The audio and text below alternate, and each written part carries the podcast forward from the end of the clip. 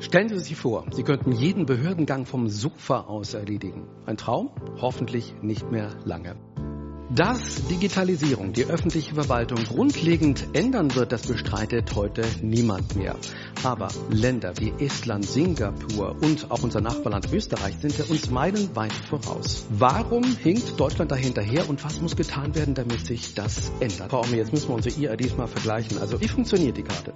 Es wäre leichter vielleicht, wenn Sie fragen, was kann man das damit nicht in Estland machen. So 99 Prozent von den öffentlichen Dienstleistungen sind elektronisch verfügbar für die Bürger. So es gibt drei Sachen, was man nicht online erledigen kann. Verheiraten, scheiden lassen und dann Immobilien verkaufen.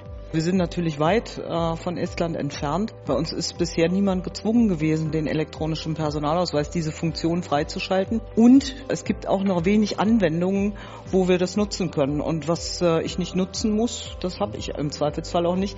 Da haben wir noch einiges zu tun. Ich würde es auch sehr empfehlen ähm, und inspirierend auch Österreich zu blicken, gerade wenn man aus Deutschland kommt. Sprachlich gibt es da natürlich Erleichterungen, aber wir haben auch ein föderales System. Da ist auch diese Mischung lange Tradition, aber neue Digitalisierung Digitalisierung. Die Handysignatur ist bei uns schon seit 2009 da. Also Sie können viele Amtsgänge mit Handy signieren. Und das sind natürlich schon Fortschritte, die ich mir in Deutschland auch wünschen würde. Ein ideales E-Government-System berücksichtigt vor allem den Nutzer, die Bürgerin, den Bürger und ordnet sich nach deren Lebenslagen und nicht nach Verwaltungszuständigkeiten und versucht, die Dinge einfacher, nutzerfreundlicher zu gestalten. Wir waren 2012 noch 11.12., jetzt sind wir an 20. Stelle etwa.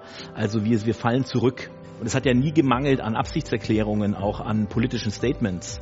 Was halt nicht passiert ist, ist die Umsetzung. Ich spüre den Druck der Bevölkerung, die merkt, dass wir nach Jahren von Personalabbau in der Verwaltung an die Grenze der Leistungsfähigkeit kommen. Und Bürgerinnen und Bürger sind mit Recht äh, sauer darüber, dass sie länger warten müssen auf verschiedene Dinge und den Eindruck haben, dass wir die Möglichkeiten der Digitalisierung nicht adäquat nutzen. Im Privatleben oder auch die Unternehmen ist Digitalisierung der Standard und dann hat man mit der Verwaltung zu tun und fällt in eine analoge Welt wieder zurück. Wir finden es wichtig, immer im Hinterkopf zu halten, dass es nicht um die Digitalisierung von Bürokratie geht, sondern neue Wege und wirklich Verwaltung neu gestalten. So. Estland und Deutschland lassen sich natürlich nicht miteinander vergleichen, aber es ist auf jeden Fall spannend, mal den Blick zu wagen, was man hier machen könnte, was für ein Potenzial in dem Thema steckt. Für mich das Fazit, äh, wir müssen mit Provisorien leben. Digitale Welt bedeutet, dass nichts wirklich fertig ist.